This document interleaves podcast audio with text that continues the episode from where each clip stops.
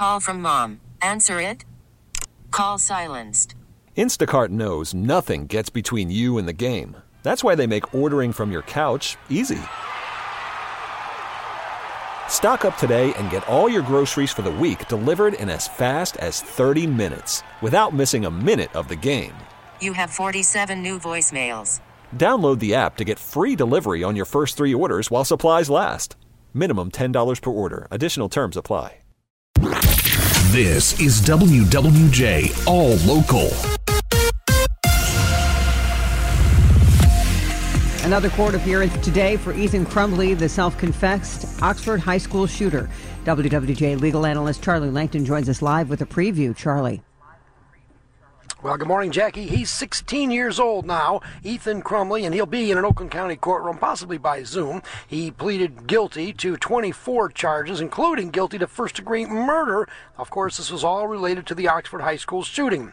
And because he's a minor, he has to have a hearing regarding a placement. It's called a placement hearing to see if he should remain in the Oakland County Jail before he's sentenced, or until he's sentenced anyway. That should take place, and that shouldn't be that big of a deal. However, he still has to be sentenced for the charges that which he pled to. Now, generally speaking, first degree murder is automatic life in prison, but because he's a minor, that's not automatic for him. And Oakland Circuit Judge Kwame Rowe will have to set a date, a hearing, as called a Miller hearing, as to when that hearing will take place. We don't know yet. It was postponed uh, without a date last month. We could find out when that hearing will take place, and that would go a long ways to ending this particular case, at least on the criminal side with regard to Ethan Crumbley. Parents, still, they're in the appellate courts. That trial not scheduled yet. Reporting live, Charlie Langton, WWJ News Radio, 950. An Oakland County pharmacist won't be filling any prescriptions anytime soon. He's been sentenced to a long term in federal prison. WWJ's Greg Bowman has the details in this live report. Morning, Jonathan. 44 year old Yousef Kosho, who operates Great Health Pharmacy in Madison Heights, has been sentenced to eight years in federal prison after pleading guilty to charges of illegally distributing more than 25,000 opioid pills. He was also convicted of money laundering. U.S. Attorney's Office says Kosho gave the pills to a patient recruiter in return for cash and without actually writing any prescriptions. Investigators say at times Kosho would sell entire pharmacy stock bottles of drugs to the recruiter, and officials say the prescriptions would sometimes be dispensed in the names of patients who never even frequented the pharmacy. As part of his sentence, Kosho will have to give up more than $1 million seized during the investigation. Reporting live, Greg Bowman, WWJ News Radio 950.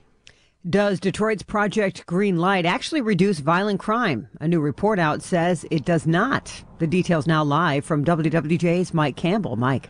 Yeah, the U.S. Department of Justice's uh, Justice Center looked at Detroit businesses that had those high definition cameras that provide a live feed to the Detroit Police Department's real time crime center. And they looked at those that don't have that system and they have determined that the Project Green Light does not have an effect. There's no evidence that it reduces violent crime. Now, the study does say that it did show a reduction in property crime at those businesses with the cameras and extra lighting on their properties, but it didn't affect the violent crime. Mayor Mike Duggan has said it has an effect. In fact, in 2019, he said it was part of the reason for a 31% drop in violent crime across the city. And the police chief, James White, says he thinks the program works as well. But again, the DOJ says no evidence of that. Number of the businesses that paid four to six thousand dollars to install those cameras, a lot of them, uh, 24-hour party stores, restaurants, uh, fast food restaurants, and uh, liquor stores and gas stations, say they felt pressured by the city to join the Green Light Project, and now the DOJ seems to point that it doesn't really have an effect. Reporting live, Mike Campbell, WWJ News Radio 950. Ten years after Detroit declared bankruptcy, the city actually finds itself with a budget surplus. Now the question is what to do with that extra money. Mayor Mike Duggan has submitted a proposal, uh, amendment to the um, city council outlining his plan to spend 156 million on surplus funds from the last fiscal year. Under the mayor's plan, the city will invest $86 million in neighborhood projects. $70 million will be used to shore up the city's retiree protection plan and risk management fund. Detroit City Council members and the city clerk, meantime, are asking for huge pay raises. Speaking before commissioners who determine their salaries, Clerk Janice Winfrey said clerks in several nearby suburban communities are making significantly more than she does. She's seeking a $150,000 salary. She currently makes about $89,000 a year. Council members are asking for a $115,000 annual salary and $125,000 for the council president. The elected officials compensation commission is expected to make a decision next week. The city council can reject the pay raises by a two thirds vote.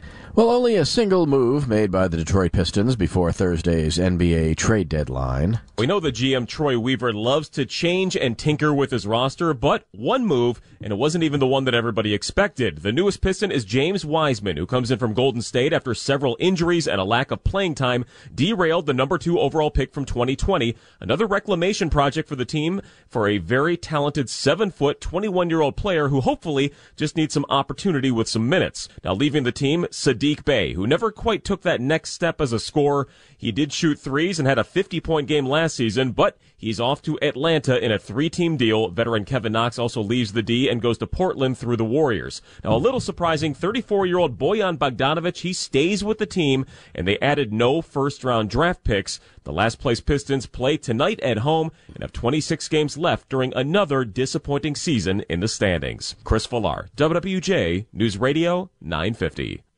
Well, Stellantis is confirming that its Super Bowl ads on Sunday will have an electrification theme. Jeep's halftime ad will connect Jeep with nature and electrification in a way only the Jeep brand can, says the brand CEO.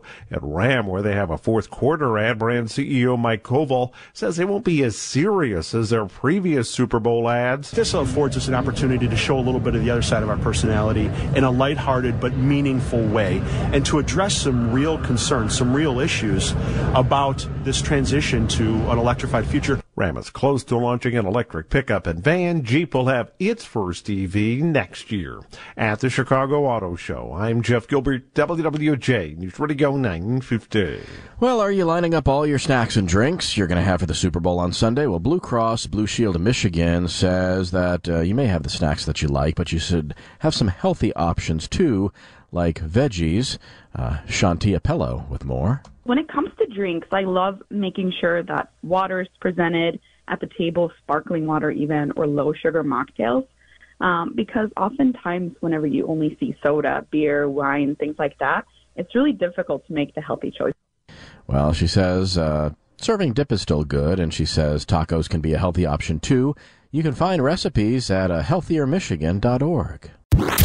For the latest news plus traffic and weather together on the 8s, tune to AM 950. Follow WWJ on our Audacy app or ask Alexa to play WWJ News Radio 950. We get it. Attention spans just aren't what they used to be heads in social media and eyes on Netflix. But what do people do with their ears? Well, for one, they're listening to audio. Americans spend 4.4 hours with audio every day. Oh, and you want the proof? Well, you just sat through this ad that's now approaching 30 seconds. What could you say to a potential customer in 30 seconds? Let Audacy put together a media plan tailor made for your unique marketing needs. Advertise with Audacy. Visit ads.audacy.com.